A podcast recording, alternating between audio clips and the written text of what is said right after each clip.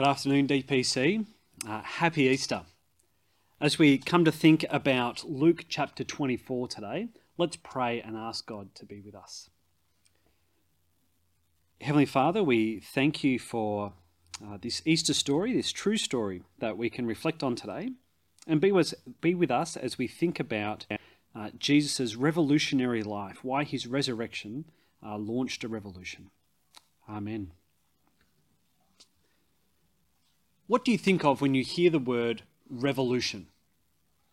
Perhaps it's the overturning of governments and the establishment of a new political order. There's been plenty of that over the last 100 years.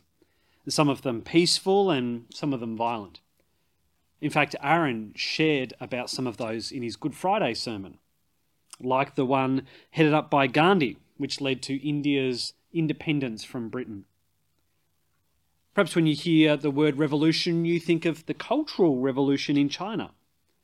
In the 1960s, Chairman Mao devised a plan to strengthen communism by reinforcing his ideology in the minds of people and causing them to rise up against his opponents. In August 1966, people were urged to destroy the four olds uh, old ideas, old customs, old habits, and old culture. In 2017, my family visited China and we got to tour some old houses and gardens. And it was actually quite sad because much of the furniture and paintings that were there were reconstructions because the originals had been destroyed during the Cultural Revolution. Perhaps when you hear the word revolution, you don't think about politics or culture. Perhaps, like me, you think about the scientific revolution that unique time in the 16th and 17th centuries, which led to a radical change in how people viewed the world. The scientific method was developed, and the eventual result was all the wonderful technologies that we have today in the modern world. Technologies like those which enable us to actually have our church services online during the COVID 19 pandemic. I'm guessing, though, that not many of you hear the word revolution and think about Jesus well, maybe you do today because our Easter series is actually called Jesus Revolution. But often we don't really see Jesus as a revolutionary figure. However, he began the most important revolution in all of history, one that is still impacting on people today and will continue to do so into the future. The Jesus Revolution is unexpected and surprising. You see, it brought about great change, but not at the expense of one people group over another. It brought about a new era, but not by erasing the past. It brought about something lasting that will not be overturned by any future revolutions. And it was launched at his resurrection. On Friday, Aaron spoke about Jesus' revolutionary death. And today we're going to look at Luke chapter 24 and learn about what happened on the day Jesus rose from the dead. We're going to learn four revolutionary truths about the Jesus revolution. And the first truth is that the Jesus revolution begins with ordinary people. If you have a look at verse 1, you'll see this. On the first day of the week, very early in the morning, the women took the spices they'd prepared and went to the tomb. These are ordinary women going to an ordinary tomb to do something very ordinary. Jesus had died on the cross just before sunset, and so his body had been hurriedly prepared and put into a tomb. And now they've come to finish preparing his body by anointing it with perfume and applying spices. This is a way of showing respect to the dead, but also masking some of the smell of decomposition. But when they get to the tomb, the body's not there. Verse 4 says that they were wondering about this when suddenly two men appeared in gleaming clothes.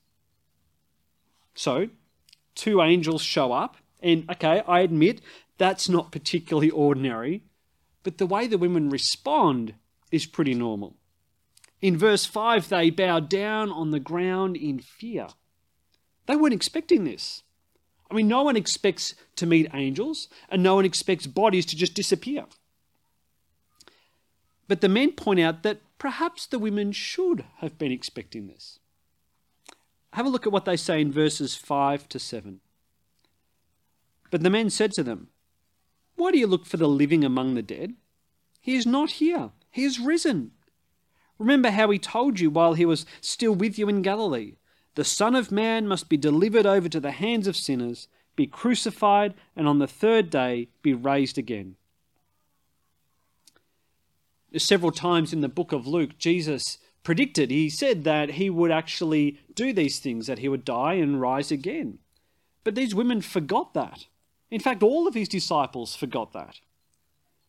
Now, perhaps you think that you would actually have remembered, but ordinarily people can be pretty forgetful. After all, the shock and horror of Jesus' capture and crucifixion probably put them all into panic mode, and they weren't really thinking straight. But the words of the angels helped the women. Look at verse 8. Then they remembered his words. And they head back into town to find the remaining apostles. And they tell them about this revolutionary event. Jesus is alive. He's not among the dead, and he cannot be found in a tomb any longer. Now, there are two interesting details that we read. Have a look at verse 10. It was Mary Magdalene, Joanna, Mary, the mother of James, and the others with them who told this to the apostles.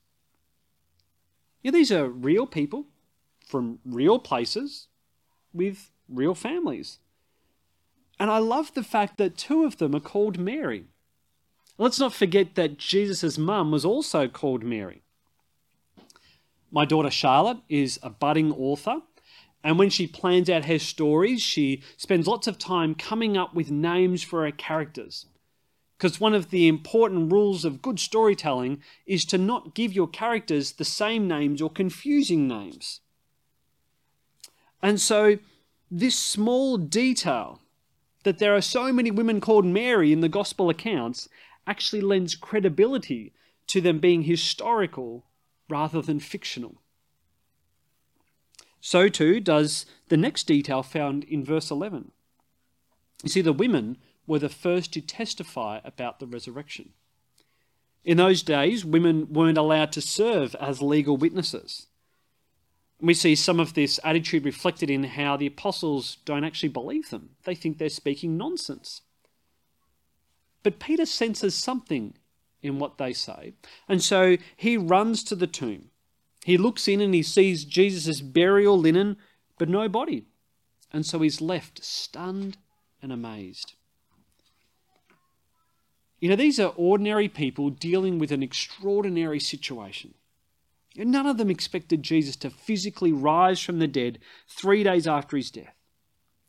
And so when they're confronted by the evidence, they feel confused. There's lots of talking and discussing and reporting of news as they try to process what's happened. They also express real human emotions throughout the situation. As you read through Luke chapter 24, you'll see how the disciples started sad and frightened and puzzled. Yet as the truth dawns upon them, they come to be filled with joy. This is actually similar to how many of us engage with the Easter story when we read through it for the first time. The Jesus revolution begins with ordinary people, and this in itself is extraordinary. It's quite revolutionary. It points to the truthfulness of Jesus' extraordinary resurrection, because if this was just propaganda, or perhaps a myth with a moral, it would be presented very differently. You would change the details. It also points to the scope of the revolution because they're not radical people, they're not powerful people, they're not influential people, they're just people. Revolutions typically have an inner circle of exceptional people who get them started, and you know, often certain people groups are excluded. But not the Jesus revolution. The Jesus Revolution continues the way it began. It embraces ordinary people because God loves all people. Not just the elite, not just the oppressed, not just the talented, but everyone. And so anyone can be part of his revolution. This is the first revolutionary truth about the Jesus revolution. The second is that it bridges the past and the future. The next scene in this chapter takes place on the road to Emmaus. You can see in verse 13 that two disciples are walking to this village, which was uh, it is about seven miles or 11 kilometers west of Jerusalem. We're only told the name of one of them, Cleopas. And they're talking about the recent events, including what the women have reported. Have a look at verses 15 and 16. As they talked and discussed these things with each other, Jesus himself came up and walked along with them, but they were kept from recognizing him. So, Jesus, they don't know it's Jesus, but Jesus asks them what they're discussing. And they're amazed that this stranger doesn't know what happened in Jerusalem. And so they tell him. They recount how Jesus of Nazareth was crucified a few days ago, ago, and today his tomb was found to be empty.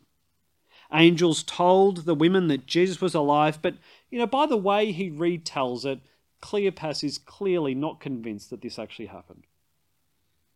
The part I want us to think about is in verse 21. Check it out. But we had hoped that he was the one who was going to redeem Israel. Now, we should not underestimate the centrality of this statement. Redemption was key to Jewish identity. It was at the very heart of who they were, since they were the people that God redeemed from slavery in Egypt. He brought them through the Red Sea, through the desert, and into the promised land. He made them into a nation, and he promised to bless them. Redemption was also at the heart of their hopes for the future, since the exodus out of Egypt was just a foretaste of the greater and fuller redemption yet to come. The prophets in the previous centuries had spoken of how God would act again to bring life and blessing to his people and to usher in a new age where the king of Israel ruled over a peaceful kingdom of righteousness. And all of this would be accomplished through the Messiah, God's special anointed one. And no doubt Cleopas longed for this redemption because not only was Israel in a state of spiritual decay and bondage, they were also under the oppressive rule of the Roman Empire. He and his fellow Jews longed for redemption, and many had come to believe that Jesus was the Messiah who would accomplish this. But Jesus was now dead, and so Cleopas believed that the revolution had already ended before it had really started. This is where Jesus now speaks a word of challenge and a word of hope. Look at verses 25, 26, and 27. He said to them, How foolish you are, and how slow to believe all that the prophets have spoken. Did not the Messiah have to suffer these things and then enter his glory? And beginning with Moses and all the prophets, he explained to them what was said in all the scriptures concerning himself. What I wouldn't give to have been present at that Bible lecture. How wonderful it would be to have Jesus unpack the many ways in which the scripture pointed to his life, his death, and his resurrection. You know, when I get to heaven, I'm going to ask God if He can show me a, a rerun of that lecture, or maybe even give me a manuscript to read. Now, we don't have time this morning to look at the possible places that Jesus went to in the Old Testament. What I want us to see is that the revolution launched by Jesus' resurrection actually bridges the past and the future. You know, most revolutions about moving forward and leaving the old behind. You know, the Cultural Revolution in China is an extreme example of that, and it arguably backfired. The scientific revolution was much more successful as people abandoned old ways of viewing the world. But it's not always that easy to leave the past behind. You know, many revolutions promise a fresh start, but the same old problems return. Chiefly because they're just kind of covered over, like painting over a mouldy, peeling wall with a fresh coat of paint. You can change the political system, but people are still people. The revolutionary truth about the Jesus revolution is that it doesn't try to cover up the past or just have a fresh start. Rather, it's deeply anchored in the past. And it's a fulfillment of God's promises made throughout all of history. And this is so significant because it means that it's grounded in reality. The resurrection of Jesus is something new and wonderful and incredible, but it's also part of the true story of humanity. And it helps us to make sense of our existence and all of human history. It gives meaning to the struggle of our ancestors. It explains why it is that we search for meaning. It validates our sense that suffering is bad and justice is good. It stretches right back to the beginning and touches on truths that are so old that in fact they seem new to us. You know, we're seeing more and more in our society that there's a battle between conservatives and progressives. And the Conservatives want to slow down the change and stay rooted in the past because they believe that the answers are there. The answers to our problems lie in the past. And the Progressives, well, they want to sever the past and start something new because they believe that the answers to our problems lie in the future. Well, the resurrection of Jesus gives us the best of both. You see, it draws us into an ancient story, back to the very foundation of the world and shows us that truth can be found in the past. But it also points to an amazing future where things will be better, where things will be perfected. And it does this by recognizing the truth about people that we are flawed and finite. But also does this through dealing with these problems. You see, God powerfully intervened in human history to raise Jesus from the dead and to begin a new era that bridges the past and the future. It's an, it is an event grounded in reality, which means it can transform reality.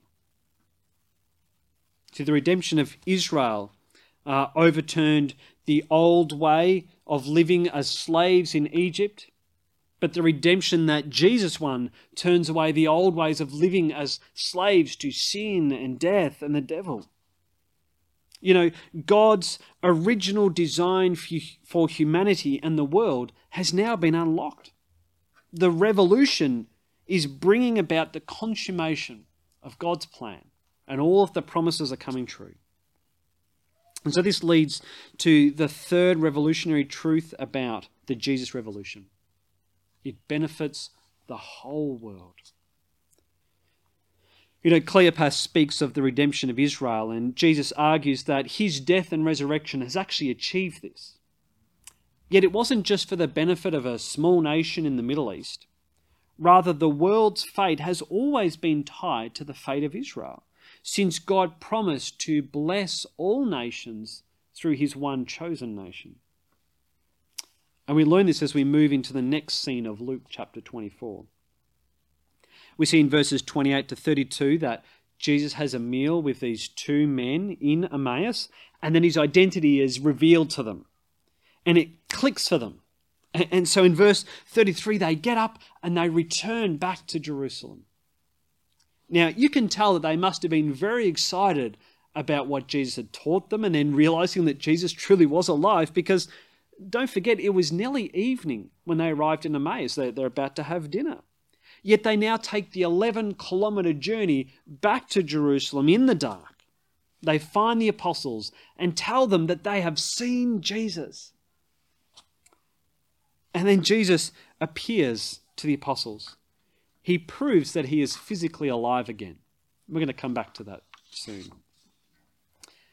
You can see in verse 44 that he reminds them what he's taught the two men on their walk.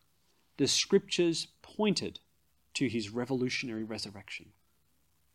And then we get to verses 46 to 48, which I want us to focus on now. Have a look at them in your Bibles.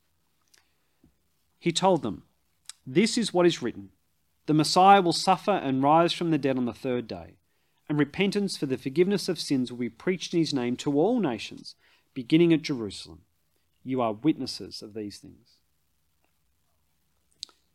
do you see that Jesus' death and resurrection has implications for all nations? Now that he has risen, now that the revolution has been launched, it's time to get the message out there. The apostles are to be witnesses, and starting in Jerusalem, they are going to take the good news about Jesus to all the nations. They are to preach repentance for the forgiveness of sins in the name Jesus. As Aaron pointed out to us on Friday, Jesus' death is linked to the Passover since he's the ultimate Passover lamb who secured redemption not just for Israel, but for the whole world. As Jesus died on the cross, he was paying for the sins of humanity, taking the punishment that we deserve. And so his resurrection is the stamp of approval from God that his sacrificial death was accepted. And so anyone can be forgiven now. Just requires two things repentance and faith.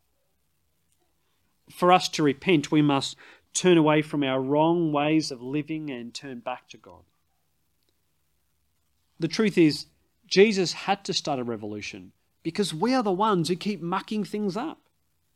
Since the beginning of the human race, people have rejected the good and loving rule of God, choosing to rule themselves instead and to live for their own pleasure. You know, we each embrace the old bad ways of our ancestors. And sure, it may look different for different people, but we all ultimately put ourselves at the center of our universe and then fight against everyone else who refuses to play the game according to our rules. This is true of the narcissist who walks all over people, but it's also true of the self effacing person who, in reality, just wants everyone to build them up. We're all self absorbed. And throughout our lives, we sin against others and we sin against God. This is why all human revolutions ultimately fail to deliver. We need to turn away from this by repenting and putting God back at the center of our lives. And each person has to do this individually. The second act we need is faith. We'll unpack this more in a minute, but do you notice how in verse 47 it says that forgiveness is tied to the name of the Messiah? Jesus is the one who secures forgiveness by his death, and we can only receive that forgiveness if we have faith in him. We must believe that he truly died, that his death truly was effective, and that we truly need his death to pay for our wrongdoings. This is the good news or the gospel that Christians proclaim. It's the news that spread throughout the ancient world at the launch of the Jesus Revolution, and which brought revolution to individuals, communities, and entire nations. You know, even today, it doesn't matter what your cultural or family heritage is because the Jesus Revolution tears down the walls between people and promises a true utopia for all people with true equality for all. You know, most revolutions benefit one group of people over another, but the Jesus Revolution benefits the whole world. And it deals with the real root of the problem in this world the human heart. Jesus has redeemed us from the old corrupt ways of selfish thinking, and He's redeemed us from our just judgment that was coming to us. Through repentance and faith, we receive forgiveness and also the transformation of our hearts and minds. The resurrection launched a new way of thinking and living and relating to God. Well, the final revolutionary truth about the Jesus revolution is that it brings believers into the revolutionary life of Jesus. We've touched on some amazing ideas here in Luke chapter 24, and there's one more that is anchored here, but not really explained. It's about the nature of Jesus' resurrection and its implication for believers. We can often focus on the death of Jesus and not appreciate the relevance of his new life. As I said earlier, the resurrection is the stamp of approval from God that his sacrificial death was received in payment for our lives. But there's more to it than that. Jesus' resurrection points to a new type of life and one that we can share if we trust in him. Let's turn back to the episode in Jerusalem. In verse 37 of Luke 24, we see that after Jesus appeared to his disciples, they were startled and frightened, thinking that he was a ghost. And this surely does show how slow they are to believe, since the women and two men had already said that Jesus was alive. But Jesus is as patient as ever. look at verses 38 and 39. He said to them, Why are you troubled? And why do doubts rise in your minds? Look at my hands and my feet. It is I myself. Touch me and see. A ghost does not have flesh and bones as you see I have. So he shows them his hands and his feet. And that seems like a pretty odd thing to do to prove that he's not a ghost. Until we remember that when he was crucified, nails went through his hands and his feet. And so he's showing them the holes that are still there in his body. He's showing them that the same body that he died in is now alive in front of them. And so, to further prove this, he eats some broiled fish. Now, this is truly revolutionary. A man has come back to life days after he died, but also he has risen physically rather than just shedding his body and becoming pure spirit. And unlike the other resurrections in the Bible, Jesus is still alive today. In verse 51, he's taken up into heaven. But Lazarus and Jairus' daughter and all the other people raised from the dead during Jesus' earthly ministry would have gone on to die again. Jesus' resurrection, uh, Jesus's resurrection is different. It's something new. The first fruits of the resurrections to come. And so this gives us a glimpse into our own futures. We'll be raised with real bodies also. We'll be able to touch and eat and walk around. And we'll live forever in our renewed bodies. And this is revolutionary for two reasons. First, it challenges the ancient Greek view that most people today probably still believe, which states that the body is bad and one day we'll escape our bodies and we'll just become spirits or ghosts. Second, it challenges the ancient Jewish view that the resurrection would only occur at the end of human history. Here we see Jesus has launched the new era already, while the old era continues alongside it. Jesus' resurrection is revolutionary, and we can share in this life right now by believing in Him.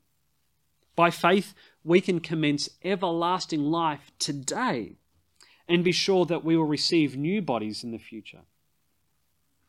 In fact, uh, John speaks about eternal life frequently in his account of Jesus' life. He was one of the apostles that was present there in Jerusalem on that first Easter Sunday. And he wrote what is perhaps one of the most famous sentences in the whole Bible. You probably know it, it's from John 3:16. For God so loved the world that he gave his one and only son that whoever believes in him shall not perish, but have eternal life.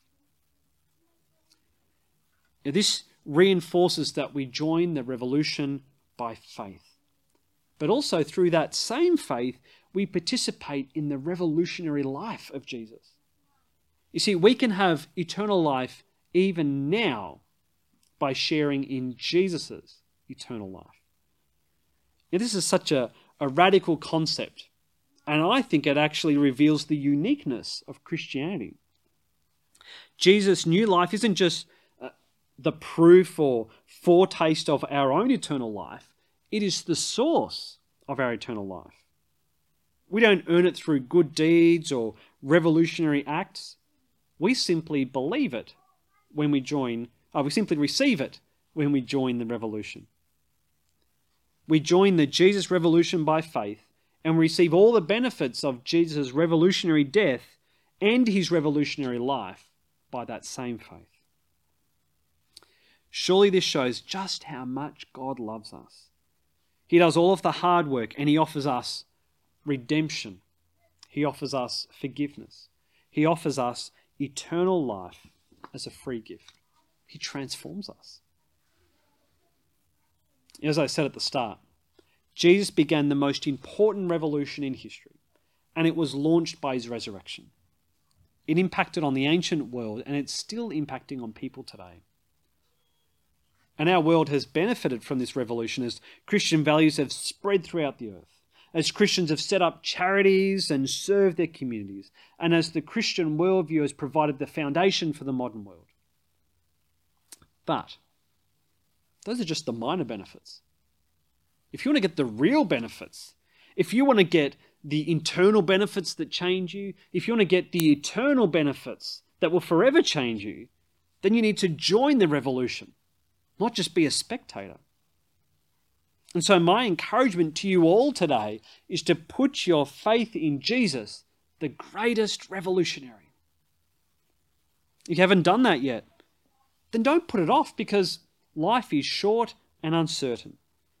You know, don't look for other people who might promise a better way to live or, you know, hang out for a better hope in the future. Only Jesus has returned from the dead only He can deliver. There's no one better who's going to come along. If you have already put your faith in Jesus, then be encouraged by the reality that you have eternal life and a sure hope for the future. No matter how uncertain life might be, no matter how much you might struggle, know that Jesus has already won and that the revolutionary age is here to stay. The Jesus Revolution is for all people because it begins with ordinary people. It balances history because it bridges the past and the future. It benefits the whole world because it brings real and lasting change. And it brings people into the revolutionary life of Jesus so that his resurrection life becomes ours too, and we receive all the benefits that go along with that. We receive them as a free gift to all who believe. Let's pray. Heavenly Father, we thank you for this wonderful truth. In fact, these four wonderful truths about the Jesus revolution that was launched at his resurrection. Uh, please help us all to put our trust in Jesus and know that we will receive redemption and forgiveness and eternal life. And so may this Easter Sunday be one that is truly filled with joy as we realize that the Jesus revolution is here to stay. Amen.